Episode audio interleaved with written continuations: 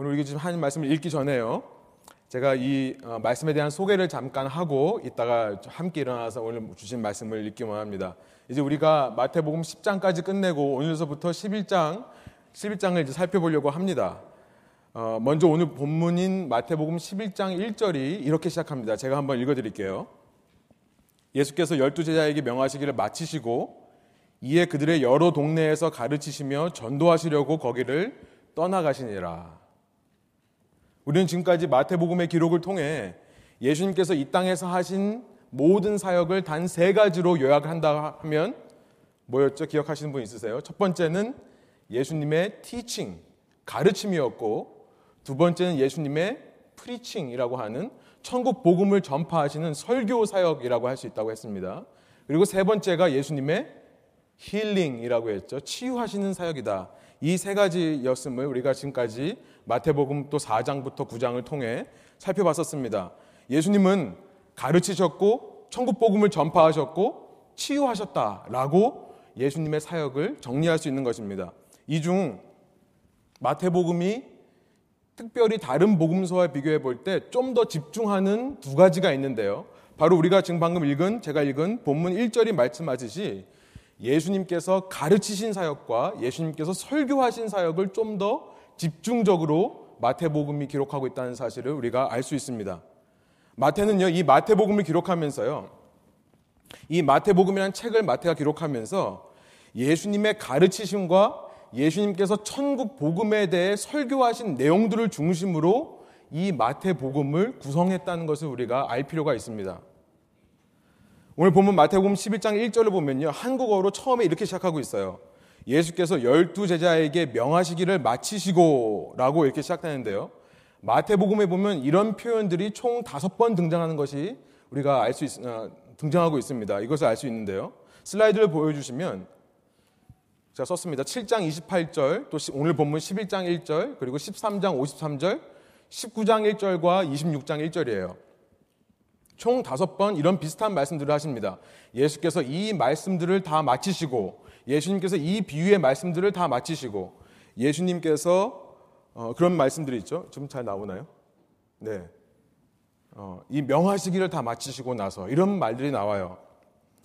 어, 마태는 이 예수님의 가르치신과 설교하신 내용들을 이렇게 다섯 부분으로 나누어 가지고 한 섹션 끝날 때마다 이런 표현을 썼습니다. 그래서 이런 표현을 보면 아 이제 우리가 한 섹션이 끝나고 다음 예수님의 가르침, 다음 예수님의 설교하심 이런 장면들이 나오는구나 우리가 예상할 수 있게 해놨어요. 그러니까 마태복음 전체 구조를 한번 보시면 여러분 주보에 있습니다. 마태복음 전체가 1장, 2장은 마태복음의 서론, introduction이라고 해서 예수님의 탄생 이야기가 있죠. nativity story라고 하는. 그리고 맨 마지막 결론이라고 할 수 있는 26장부터 28장까지는 예수님의 십자가와 부활 사역에 관한 기록이 나와 있습니다. 이렇게 서론과 결론이 있다고 한다면 중간에 나와 있는 3장서부터 25장까지의 본론, 그 본론이 다섯 부분으로 되어 있는 거예요. 우리가 지금 읽은 대로 7장 28절, 11장 1절에서 끝나는 이 표현이 나올 때마다 한 부분들, 한 부분들이 끝나가는 것입니다. 그래서 다섯 개로, 다섯 개 부분으로 본문을 하고 있어요. 이 5라는 숫자는 유대인에게 있어서 하나님의 말씀인 토라를 상징하는 숫자였습니다. 마태가 이렇게 다섯 부분을 기록한 이유가 있겠죠. 지난 시간까지 저희가 처음 두 부분을 살펴봤던 거예요. 마태복음 3장서부터 산상수훈의 마지막이었던 7장 28절까지가 한 단락이었고 그리고 8장서부터 9장 치유 사역을 말씀하셨던 그리고 10장의 미셔널 철치에 대해서 말씀하시는 그것이 끝나고 나서 이제 오늘 본문으로서 두 번째 단락이 끝나고요. 이제 세 번째가 시작되고 있는 것입니다. 여러분 구조를 좀 아시라고 말씀드리는 거예요. 그런데 이 세 번째 부분을 가만 살펴보니까 예수님께서 반복하여 말씀하시는 표현이 있어요. 그것이 뭐냐면 오늘 본문 15절에 나와 있는 이런 표현이에요. 귀 있는 자는 들을지어다. 마태복음 11장 15절에 나오고 이제 후반에 가면 13장 끝날 때쯤 가면 이 단락이 끝날 때쯤 가면 거기에 9절과 43절 두 번에 반복해서 이 말씀을 하시는 것이 나와 있습니다. 귀 있는 자는 들을지어다. 참 재미있는 표현이 아닐 수 없어요. 그렇죠? 왜냐하면 우리의 이 얼굴에 있는 이 감각을 느끼는 기관 중에 귀는 가장 수동적인 것이기 때문에 그렇죠. 무슨 말이냐면 우리의 눈은요, 눈꺼풀이 있어서 눈을 감으면 얼마든지 안 볼 수 있고 또 못 볼 수 있습니다. 그렇죠? 여러분, 우리 입은요, 턱이 있기 때문에 우리가 마음만 먹으면 닫을 수 있잖아요? 그러니까 우리가 마음 먹으면 안 먹을 수 있고 안, 못 먹을 수 있는 겁니다. 또 아, 말하지 않을 수 있고 말 못할 수도 있는 겁니다. 그렇죠? 여러분, 우리 코는요. 여러분, 코도 냄새 안 맡을 수 있다는 사실 아시죠? 예. 여러분, 지금까지 인생 살아오시면서 냄새 안 맡을 수 있다는 사실 모르셨어요? 여러분, 숨을 안 쉬면 돼요. 그죠? 코로 냄새 맡을 때 어떻게 하죠? 킁킁 하잖아요. 킁킁 안 하면 냄새 못 맡습니다. 어, 여러분 이거 모르고 사셨어요? 제가 아주 귀중한 사실을 가르쳐 드리네요. 예, 코도 얼마든지 우리가 안 맡을 수 있고 못 맡을 수 있는 겁니다. 그런데 여러분 귀는요. 네, 저, 저런 분이 있을 줄 알았어요. 손으로 막으면 된다. 예, 제가 그 얘기 썼어요. 여기, 여기다가요. 예. 그러나 귀는 손으로 막지 않는 이상 안 들을 수 없고 못 들을 수 없다는 거예요. 이러면 또 뭐 노화대에서 요즘 잘 귀가 안 들리는 사람도 있잖아요. 이렇게 말씀하실 분들도 있고 뭐 정신 집중 안 하면 못 들을 수 있다. 딴 생각하면 네, 지금 딴 생각하고 계시죠 또? 그럼 못, 들, 못 들을 수 있다 이렇게 생각하시는 분들이 있는데 예, 여러분 설교에 치집 잡지 마십시오. 여러분 생각해 보면 여기 귀는 가장 수동적인 건데요. 예수님께서 요 세 번째 단락에서 반복해서 말씀하시는 것 중에 하나가 귀 있는 자는 들을지어다. 참으로 아이러니컬한 말이 아닌가 생각이 드는 것입니다. 귀가 있으면 당연히 모두 들어야 되는데 안 듣고 못 듣는 사람이 있을 수 있다는 사실 너무나 아이러니컬한 거예요. 저는 이 세 번째 가르침의 부분 마태복음 11장 1절부터 13장 53절까지의 이 부분이요. 바로 예수님께서 이 땅에서 가르치셨던 것과 복음을 전했던 것과 치유했던 사람 치유했던 사역에 대한 사람들의 반응을 묘사하고 있는 단락인데 대표적인 한마디로 귀 있는 자는 들을지어다라는 요 문장으로 사람들의 반응을 표현할 수 있다라고 생각을 합니다. 쉽게 말하면 이런 거예요. 진리는 분명히 존재하는데요. 누구는 있다고 하고 누구는 없다고 하는 사람들이 있다는 거죠. 똑같이 예수님의 사역을 옆에서 보고 듣는데 누구는 예수님을 따르는 제자가 되고 누구는 예수님을 의심하고 예수님을 못 믿는 것입니다. 똑같은 상황 속에서 누구는 예수님을 더 의지하게 되고 누구는 예수님께 상처받았다고 그러고 예수님에서 더 멀리 가게 되는 현상들이 있는 것입니다. 왜 이런 일이 일어나는가? 아니 예수님으로 인해 이 땅에 천국이 시작되었다면 그 천국의 복된 소식 굿뉴스는 모든 사람에게 굿뉴스가 되어야 되지 않을까? 왜 누구에게는 굿뉴스고 누구에게는 배드 뉴스가 되는 것일까? 우리가 11장부터 13장을 살펴보면서 이제 이 질문에 대한 답을 찾아보기를 원하는 것입니다. 이 11장부터 13장 사이에 이런 두 가지 반응의 사람들의 모습이 묘사되어 있는 거예요. 특별히 이 질문들 중에 가장 중요한 질문에 대한 답을 찾기 원해요. 그것은 뭐냐면 나는 과연 들을 귀가 있는 자인가에 대한 답을 찾기 원하는 것입니다. 우리 가운데 아직 나는 신앙에 확신이 없습니다. 구원에 확신이 없습니다. 나 예수님 모르겠습니다. 하시는 분들이 있다면 이 말씀들을 통해 이 질문에 대한 올바른 답을 찾는 계기가 되시기를 간절히 소원합니다. 그러나 신앙이 없으신 분뿐만 아니라 기존 신앙인들도요.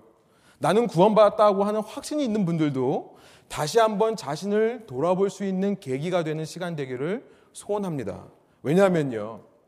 오늘 본문 속에서 예수님께서 처음으로 귀 있는 자는 들어라 라는 말씀을 하시면서 이 말씀을 누굴 향해 하셨냐면 다름 아닌 당시 신앙인 중에 신앙인이라고 할 수 있는 세례 요한을 향해 말씀하셨기 때문입니다.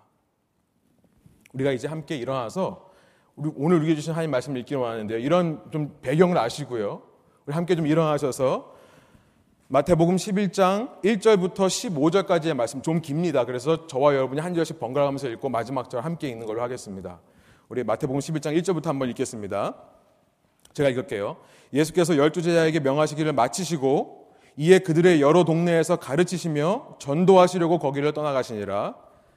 요한이 옥에서 그리스도께서 하신 일을 듣고 제자들을 보내어 예수께 여짜오되 오실 그이가 당신이오니이까 우리가 다른 일을 기다리오리이까 예수께서 대답하여 이르시되 너희가 가서 듣고 보는 것을 요한에게 알리되 맹인이 보며 못 걷는 사람이 걸으며 나병 환자가 깨끗함을 받으며 못 듣는 자가 들으며 죽는 자가 죽은 자가 살아나며 가난한 자에게 복음이 전파된다 하라. 누구든지 나로 말미암아 실족하지 아니하는 자는 복이 있도다 하시니라. 그들이 떠나며 예수께서 무리에게 요한에 대하여 말씀하시되 너희가 무엇을 보려고 광야에 나갔더냐? 바람에 흔들리는 갈대냐? 그러면 너희가 무엇을 보려고 나갔더냐? 부드러운 옷 입은 사람이냐? 부드러운 옷을 입은 사람은 왕궁에 있느니라 그러면 너희가 어찌하여 나갔더냐? 선지자를 보기 위함이었더냐? 옳다. 내가 너에게 이르노니 선지자보다 더 나은 자니라. 기록된 바 보라 내가 내 사자를 내 앞에 보내노니 그가 내 길을 내 앞에 준비하리라 하신 것이 이 사람에 대한 말씀이니라. 11절입니다. 내가 진실로 너에게 말하노니 여자가 낳은 자 중에 세례 요한보다 큰 이가 일어남이 없도다. 그러나 천국에서는 극히 작은 자라도 그보다 크니라. 세례 요한의 때부터 지금까지 천국은 침노를 당하나니 침노하는 자는 빼앗느니라. 모든 선지자와 율법이 예언한 것은 요한까지니 만일 너희가 즐겨 받을진대 오리라 한 엘리야가 곧 이 사람이니라 함께 읽겠습니다.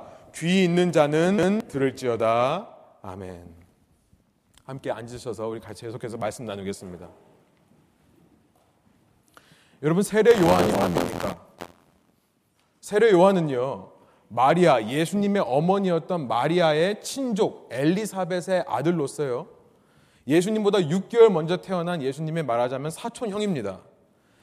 세례 요한의 가문은 제사장 가문이었습니다. 제사장 가문에서 태어난 이 세례 요한은 일찍이 하나님께 드려져서요.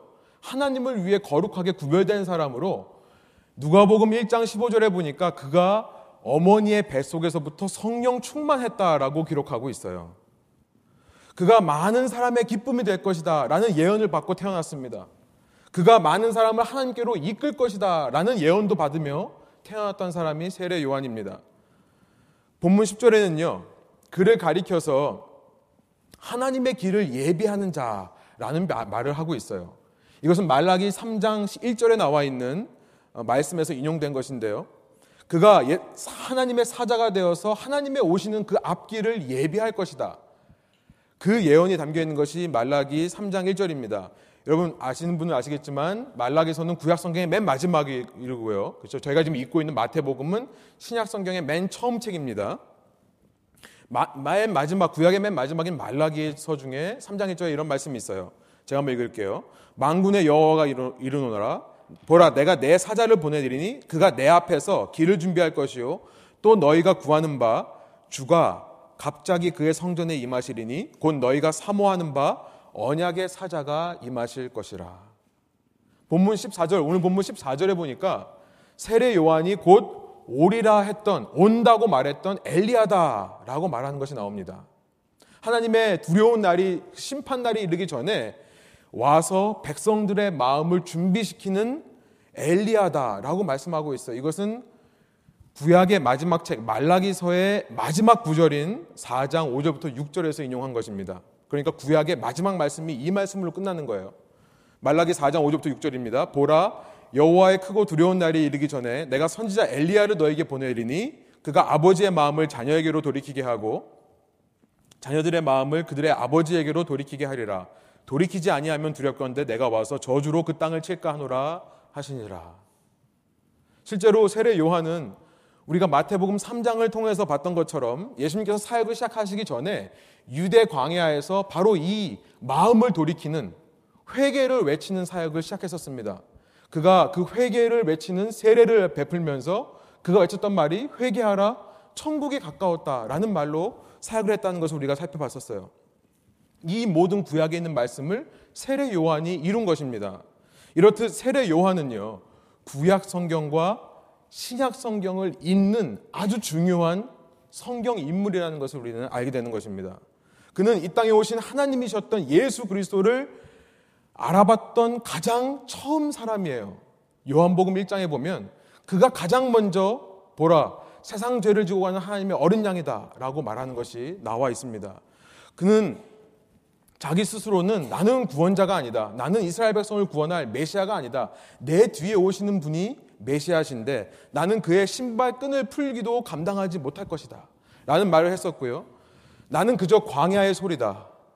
광야에서 외치는 소리일 뿐 나는 아무것도 아니다. 나는 쇠해야 하고 그가 흥해야 하리라. 라고 요한복음 3장 30절에서 말했던 어떻게 보면 참 믿음의 사람, 겸손의 사람이었어요.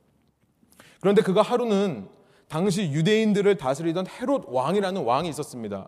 로마로부터 권력을 받아서 로마를 대신해 유대인들을 다스리던 헤롯 왕에게 그가 잘못하는 것을 보고 그냥 넘어가지 못하고요. 이 세례 요한이 왕이 잘못한 것을 따졌어요. 그랬더니 그 결과 왕이 세례 요한을 잡아다가 감옥에 집어넣습니다. 성령 충만하여서 하나님의 말씀을 선포하던 그는 이제 하루하루 감옥 생활이 길어지면서 하루하루 내가 사형을 당할 그날이 다가옴을 느끼면서 의문이 들기 시작했던 것 같습니다. 내가 인정하고 그렇게 세워졌던 예수는 지금 뭘 하고 있는가? 궁금하던 차에 자신의 제자들이 그 예수님의 소식을 가져와서 전해줍니다. 어떤 소식인지는 정확히 모르겠지만 오늘 본문에 이렇게 나와 있어요. 오늘 본문 2절이죠. 요한이 옥에서 그리스도께서 하신 일을 듣고 제자들을 보내어 이렇게 돼 있어요. 제자들이 와서 요한에게 예수님이 하신 일을 말했습니다. 아마도 그가 아직도 갈릴리 지역에 머물면서 예루살렘으로 올 생각은 하지도 않고 있습니다. 그런 말을 들었던 것일까요? 그 당시 수많은 유대인들처럼 어쩌면 세례 요한도 메시아는 군사적인 메시아로 군대를 모집해서 쿠데타를 일으켜서 헤롯 왕을 결박하고 더 나아가서 로마 왕권을 뒤집을 그런 군사적인 메시아를 기대했기 때문에 그가 아직도 예루살렘에 가지, 가지 않고 있다는 사실, 그가 군대는 모으기 커녕 돌아다니면서 말만 하고 가르치기만 하고 설교만 하고 아픈 사람들을 치유해 준다고만 하는 소식을 듣고서는 실망을 했을까요? 3절에 이렇게 말하고 있습니다. 그 예, 세례 요한의 말을 제 아들이 예수님께 전하는 거예요. 예수께 여짜오되 오실 그이가 당신이오니까 아니면 우리가 다른 일을 기다려야 합니까? 본문 속 예수님의 말씀을 통해 볼 때 세례 요한은 지금 흔들리고 있습니다. 예수님께서 세례 요한을 가리켜서 7절에서 이렇게 말씀하세요. 그들이 떠남에 예수께서 무리에게 요한에 대하여 말씀하시되 너희가 무엇을 보려고 광야에 나갔더냐 바람에 흔들리는 갈대냐 예수님께서 6절에서요 누구든지 나로 말미암아 실족하지 아니하는 자는 복이 있도다라고 말씀하셨는데 이 말씀은 세상 그 누구보다 가장 먼저 세례 요한에게 말씀하셨던 것이었습니다.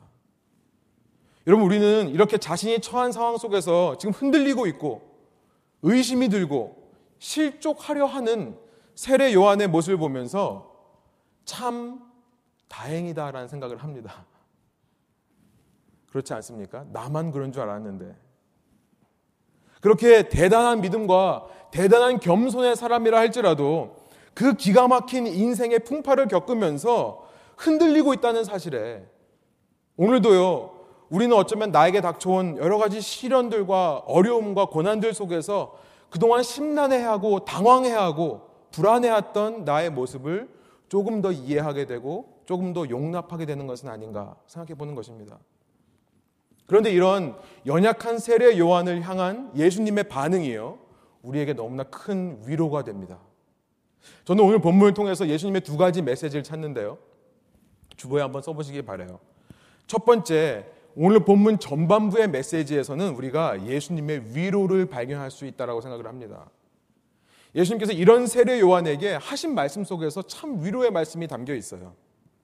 예수님은요, 이런 의심을 하는 한때는 믿음과 겸손의 사람이었던 세례 요한을 향해 야, 너 그거밖에 안 되냐? 아, 형, 진짜 이러기야? 이거밖에 안 돼. 나 이거밖에 못 밀어줘. 그의 제자들에게 어떤 꾸중과 책망을 하신 것이 아니라 그의 제자들에게 어떤 기준을 요구하시지 않고요. 예수님께서 무슨 말씀을 하시는 줄 아십니까? 지금까지 예수님께서 하신 사역이 무엇인지를 가서 전해라 라고 말씀을 하세요. 오늘 보면 4절과 5절이에요. 우리 한번 4절, 5절 한번 힘차게 한번 한 목소리 읽어볼까요? 예수께서 대합하여 이르시되 너희가 가서 듣고 보는 것을 요한에게 알리되 맹인이 보며 못 걷는 사람이 걸으며 나병 환자가 깨끗함을 받으며 못 듣는 자가 들으며 죽은 자가 살아나며 가난한 자에게 복음이 전파된다 하라. 5절에 여섯 가지 일들이 나와 있습니다. 이미 우리가 마태복음 8장과 9장을 통해 살펴봤던 사역들이에요. 예수님께서 하셨던 것입니다. 특별히 마지막에 나오는 맨 마지막에 등장하니까 아마 가장 중요한 거겠죠. 가나안 자에게 복음을 전파하는 선포하는 이 사역은 예수님께서 산상수훈에서부터 하셨던 일입니다. 그렇죠? 산상수훈의 처음이 심령이 가난한 자는 가난한 자는 복이 있나니 그렇게 시작한다고 했죠. 예수님은 처음부터 억, 억눌리고 가난하고 힘없는 자들에게 주의 은혜의 해를 선포하러 오셨다라고 누가복음이 이야기하고 있는 것입니다. 우리가 때로 이 땅을 살면서 믿음이 흔들리고 의심이 생겨날 때가 있습니다. 그럴 수 있다는 거예요. 그래도 된다는 겁니다. 연약한 인간이기에 그럴 수 있는 것입니다. 어떻게 의심할 수 있을까? 한번 믿었으면 100% 믿어야지 어떻게 1% 의심할 수 있을까? 그럴 수 있다는 거예요. 그러나 주님이 원하시는 것은 그 연약함의 늪에 빠져 있는 것을 원하시는 것이 아니죠. 그 구덩이에서 건져내는 것을 원하십니다. 그러기 위해 예수님께서는 위로의 말씀을 하시는 거예요. 꾸짖거나 정죄하거나 너 그거밖에 안 되냐 다그치시는 것이 아니라 끄집어내시기 위해 그 구렁텅이에서 끄집어내시기 위해 위로의 말씀을 하신다는 사실입니다. 어떻게 위로하십니까? 지금 5절에 보니까 예수님께서는요. 그 순간에 지금까지, 지금까지 예수님께서 내 삶에 무엇을 행해 오셨는가를 되돌아보게 하시는 거예요. 저는 이 말씀을 읽으면서 이것이 저게 너무나 큰 위로가 됐습니다. 그래서 여러분과 나누고 싶어요. 우리 인생에서 때로 의심이 들고 흔들릴 때 예수님의 위로가 뭔지 아십니까? 뒤를 돌아보라는 거예요. 너의 인생의 뒤를 돌아봐라. 과거에도 너의 인생에 흔들리는 일들이 얼마나 많이 있었냐. 과거에도 너의 인생에 죽을 것 같은 상황이 얼마나 많이 닥쳐왔었냐. 그러나 하나님께서 자신의 능력으로 길을 열어주셨기 때문에 우리 아까 기도하셨지만 에벤에셀의 하나님, 이곳까지 인도하신 하나님, 내가 지금까지 와 있을 수 있는 것은 오직 주의 은혜로만 가능한 거구나. 여러분 우리가 어떻게 발견합니까? 우리의 삶을 돌아봄을 통해 발견하게 된다는 거예요. 내가 돌아봄을 통해 우리에게 닥쳐오는 이런 흔들림과 의심의 실족을 이겨낼 수 있다라고 지금 말씀하고 있는 것입니다. 여러분 이것이 예수님께서 우리를 위로하시는 방법인 줄 믿습니다. 여러분 이것이 신앙인들이 이 세상 속에서 고난을 극복하는 방법인 줄 믿습니다. 이것이 신앙인들이 순간순간 자기를 향해 찾아드는 의심을 이겨내는 방법이라 믿어요. 하나님께서 지금까지 나에게 해하셨던 일들을 떠올리는 것입니다. 그러면 내 능력이 아니라 하나님의 능력을 발견하게 되는 거예요. 저 역시도 인생을 살면서 마냥 행복한 삶을 살지만은 않아요.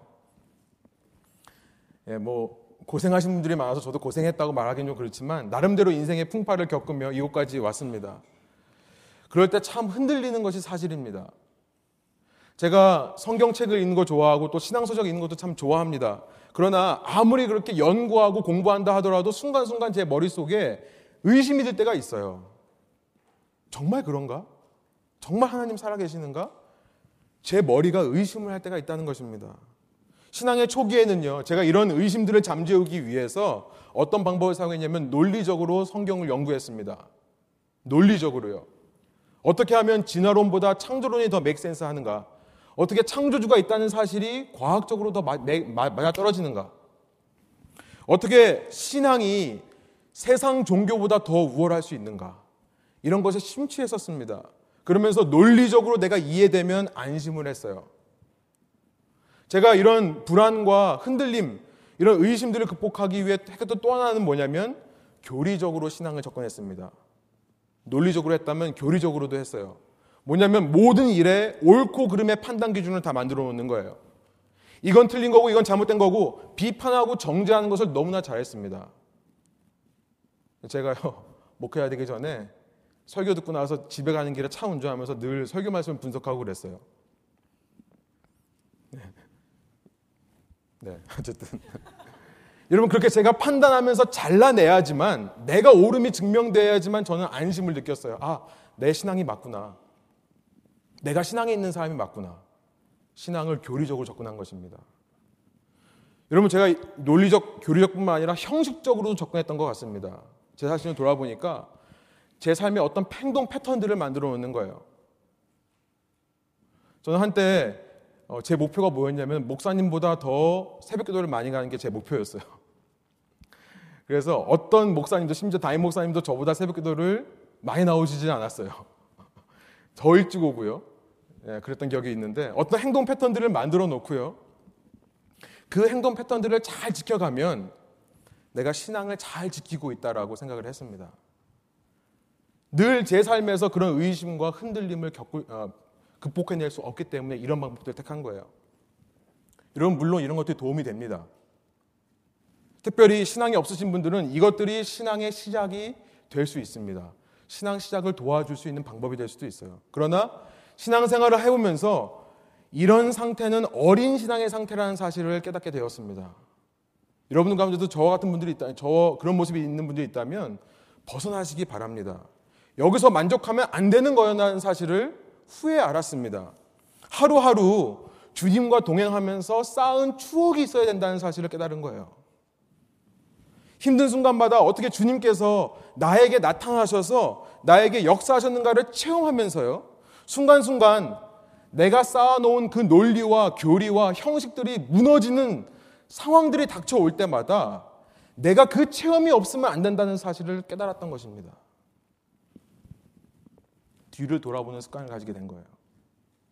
어떤 경우에도 나와 신실하게 함께 하셨던 하나님께서 비록 내 지금 상황은 논리고 뭐고 교리고 뭐고 형식이고 뭐고 지키기 어려운 순간이지만 이 상황 속에서도 신실하게 역사하셔서 나를 이끌어 갈 것임을 앞으로도 계속해서 나를 그렇게 이끌어 갈 것임을 믿는 믿음이 생겨날 때 그때 나의 의심과 나의 흔들림과 실족함이 극복되는 것을 체험한 것입니다.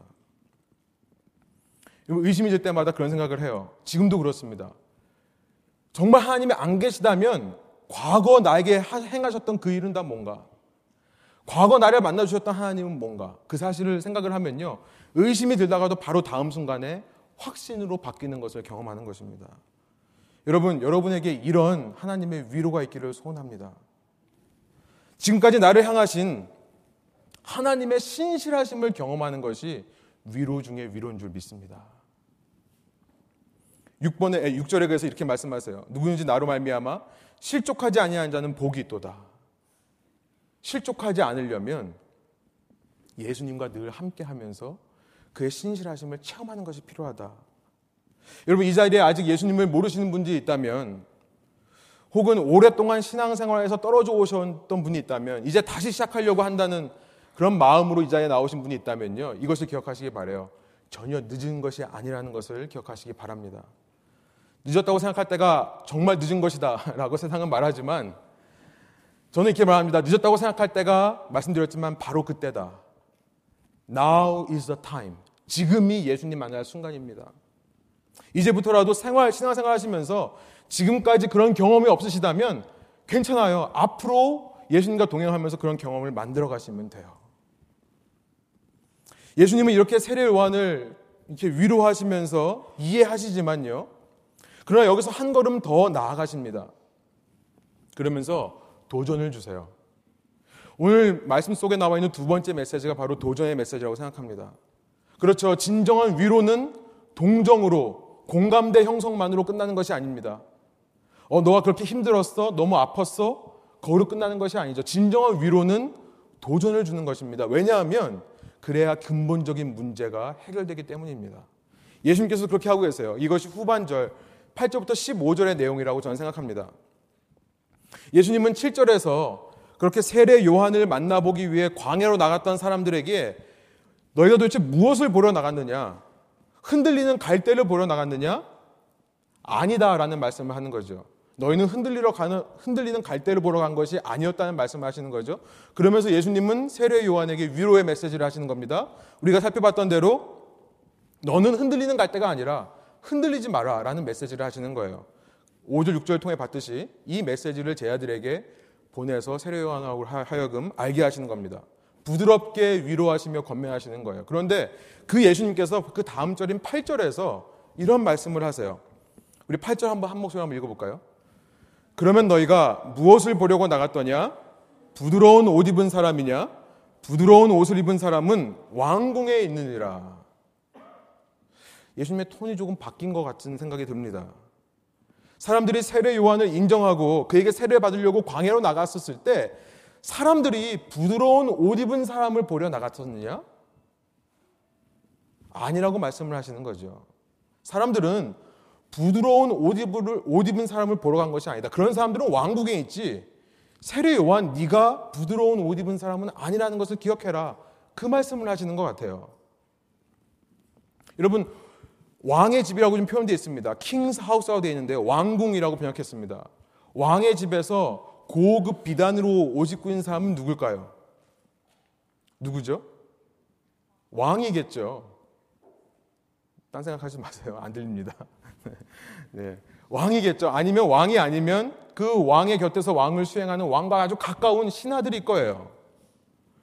저는 이 말씀 속에서 예수님께서 세례 요한에게 이런 도전의 말씀을 질문하시는 것 같아요. 넌 너가 뭐라고 생각하느냐? 네가 흔들리는 너는 흔들리는 갈대가 아니야. 너는 뭐라고 생각하냐? 네가 혹시 혹시라도 너가 왕궁에 있는 사람이라고 생각을 했느냐? 그 말씀을 하시는 것이 아닌가 생각을 하는 것입니다. 세례 요한이 그 감옥 속에 닥쳐 있는 상황 속에서 흔들리고 의심하고 실족까지 했다면 만약에요. 그 이유는 어쩌면 자기 스스로를 왕궁에 있는 사람, 다른 말로 말하면 그 상황 속에서 마치 내가 왕인 것처럼 착각을 했기 때문에 그런 의심과 실족이 있었던 것이 아닌가 생각을 해보는 거죠. 내가 언제 실족하고 언제 의심하게 되고 언제 흔들립니까? 내가 왕인 줄 착각할 때라는 거예요. 쉽게 말하면요. 하나님을 모든 상황에 주권을 가지고 계신 왕으로 인정하지 못하고 자꾸 모든 일이 내가 계획하고 내가 생각대로 되어야 내가 생각한 대로만 되어야지만 그것이 옳다라고 그러고 그것이 선이라고 말하는 나의 왕됨을 주장할 때 내가 그래야지만 내가 기대한 대로 상황에 다 풀려야지만 하나님도 믿어준다라는 마음가짐을 가질 때 여러분 그 사람은요 실족 안 할래야 안 할 수 없는 겁니다. 쉽게 말하면 모든 일 가운데 실족할 수밖에 없는 거겠죠. 스스로 왕된 사람은요, 그가 성공한다 하더라도 그 성공이 자기 능력으로 된 것이라 착각하기 때문에요. 그 모든 성공이 자기의 머리로 갑니다. 그래서 교만해져요.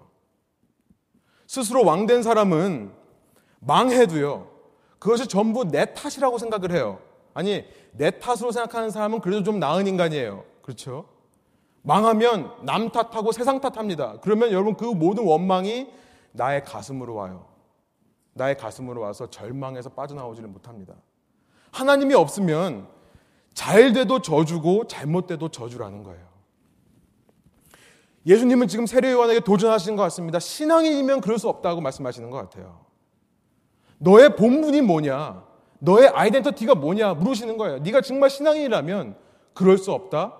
그러면 안 된다라는 말씀을 하시는 것이 아니겠습니까? 그래서 예수님은요, 이 말씀 이후에, 왜 시간 없으니까 넘어가겠지만, 9절부터 11절까지, 여러분 한번 찬찬히 다시 한번 읽어보세요. 다시 한번 세례 요한에게 너는 선지자였다라는 것을 그의 아이덴티티 본분을 상기시켜 주십니다. 이 말씀을 읽으면서 우리는 아, 그래, 우리의 본분은 신앙인이었지. 라고 생각하게 되는 거예요. 그리고 나서 11절에 이런 말씀을 하세요. 우리 11절 한번 한 목소리 읽어볼까요? 내가 진실로 너에게 말하노니 여자가 낳은 자 중에 세례 요한보다 큰 이가 일어남이 없도다. 그러나 천국에서는 극히 작은 자라도 그보다 크니라. 11절과 12절이 참 어려운 말씀입니다. 제가 좀 풀어드릴게요. 근데 이 11절의 포커스는 뭐냐면 지금 세례 요한이 구원받았다 못 받았다를 얘기하는 게 아니에요.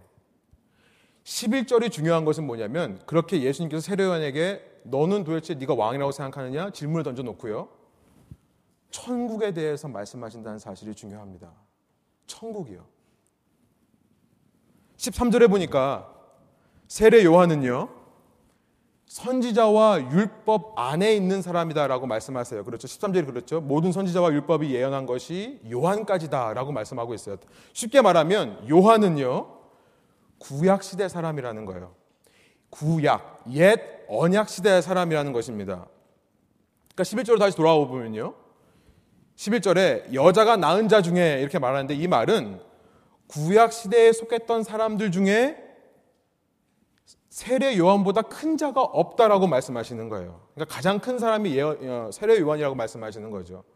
구약에 속해 있는 사람 중에 가장 큰 자가 세례 요한이다. 여러분 이것은요.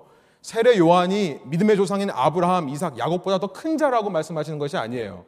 더 나은 사람이다. 모세보다 더 뛰어나고 엘리야보다 더 뛰어난 사람이다라고 말하는 것이 아닙니다.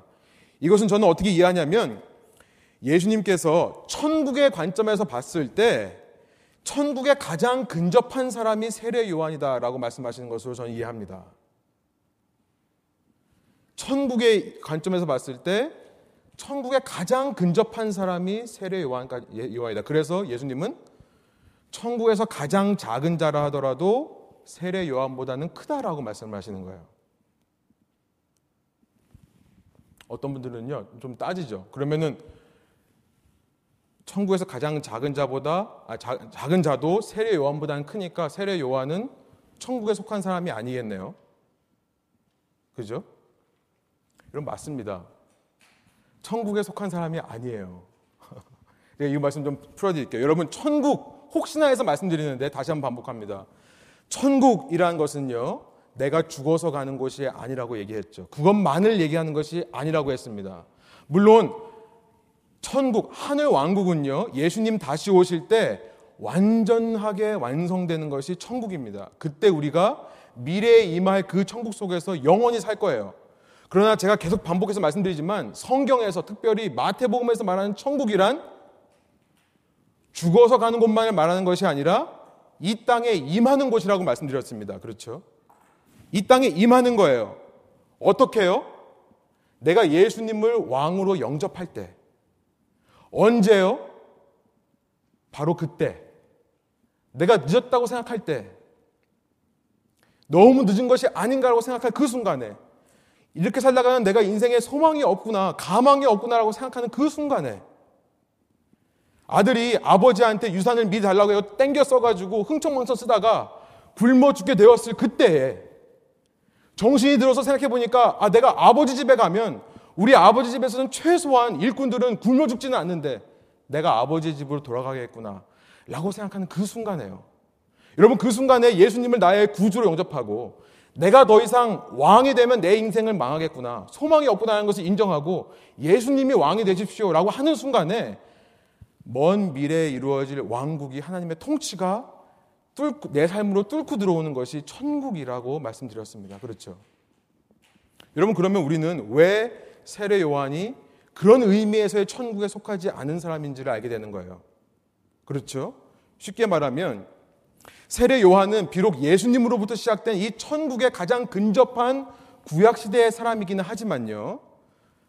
그러나 천국에 속한 자가 될 수는 없다는 거예요. 다시 말씀드립니다. 구원을 못 받았다는 게 아니에요. 내가 죽어서 영원한 하나님 나라에 갔더니 세례 요한이 없더라 이 말을 하는 것이 아닙니다.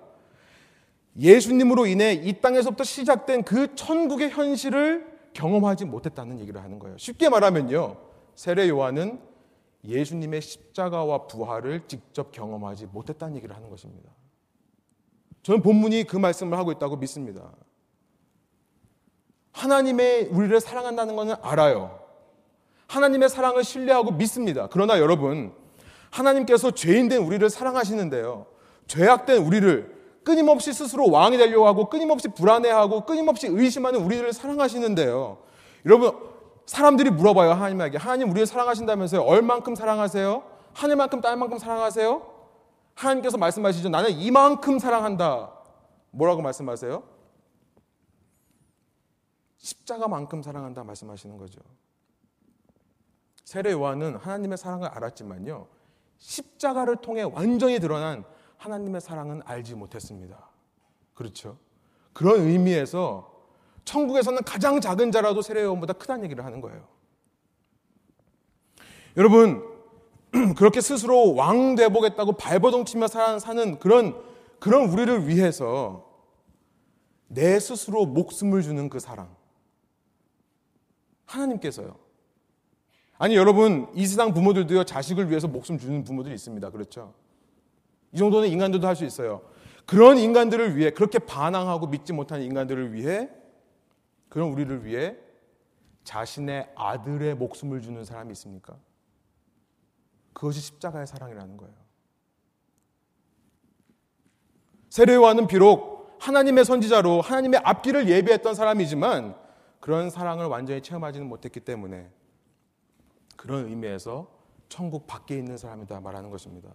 부활의 능력, 죄의 결과인 사망까지도 없애버리시는 그만큼 우리를 사랑하시는 천국의 새로운 경영 논리, 경영 방식을 완전히 경험하지 못했다는 말씀을 지금 11절에서 하고 있는 것입니다.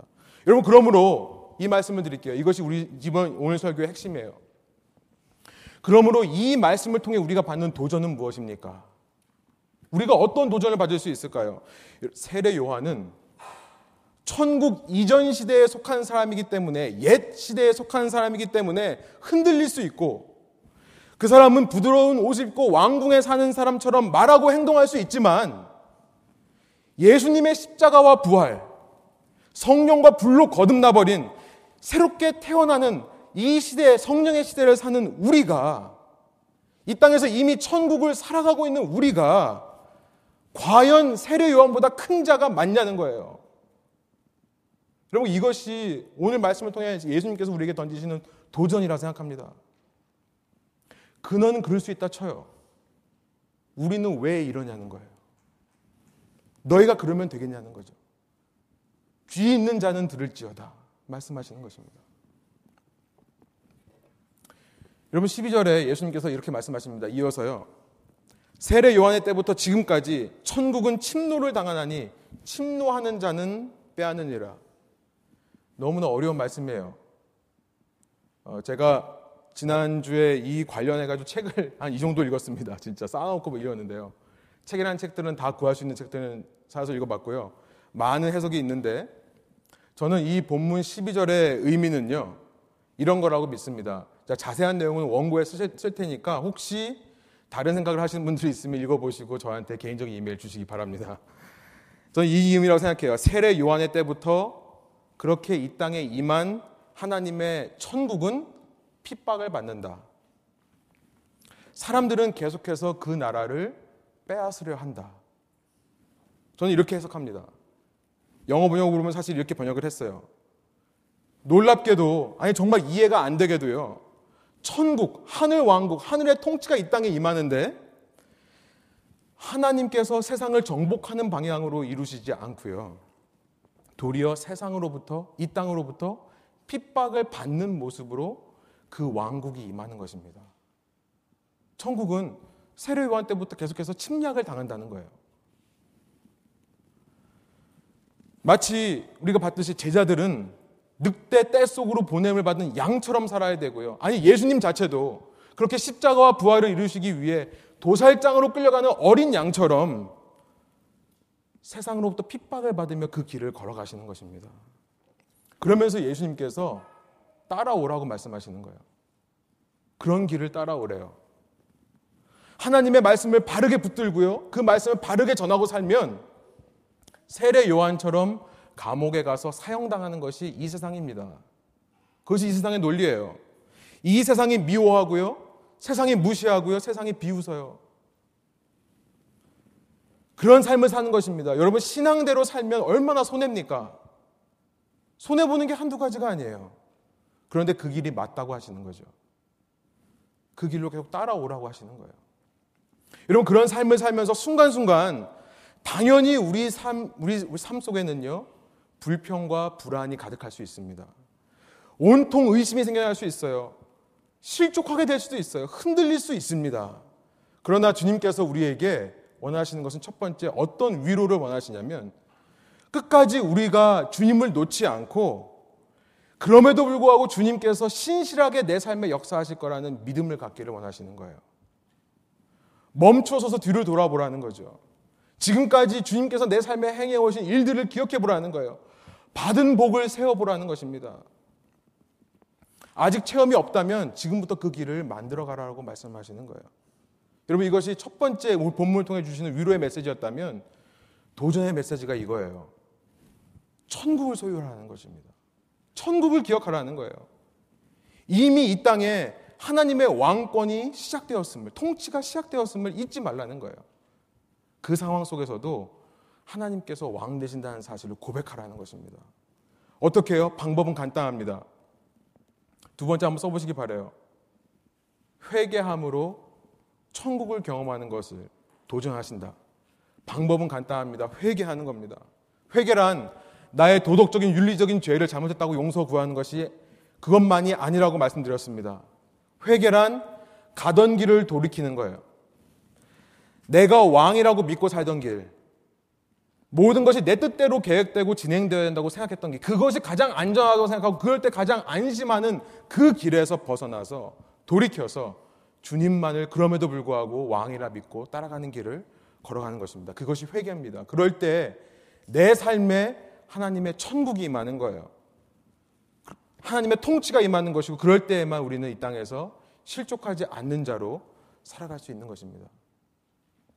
우리 첫 시간 말씀을 통해 이 메시지를 여러분 마음속에 새기시고요. 귀 있는 자는 들을지어다. 이 말씀을 듣고 이 말씀에 합당한 반응을 하는 저와 여러분의 삶이 되기를 간절히 소원합니다. 함께 기도하시겠습니다.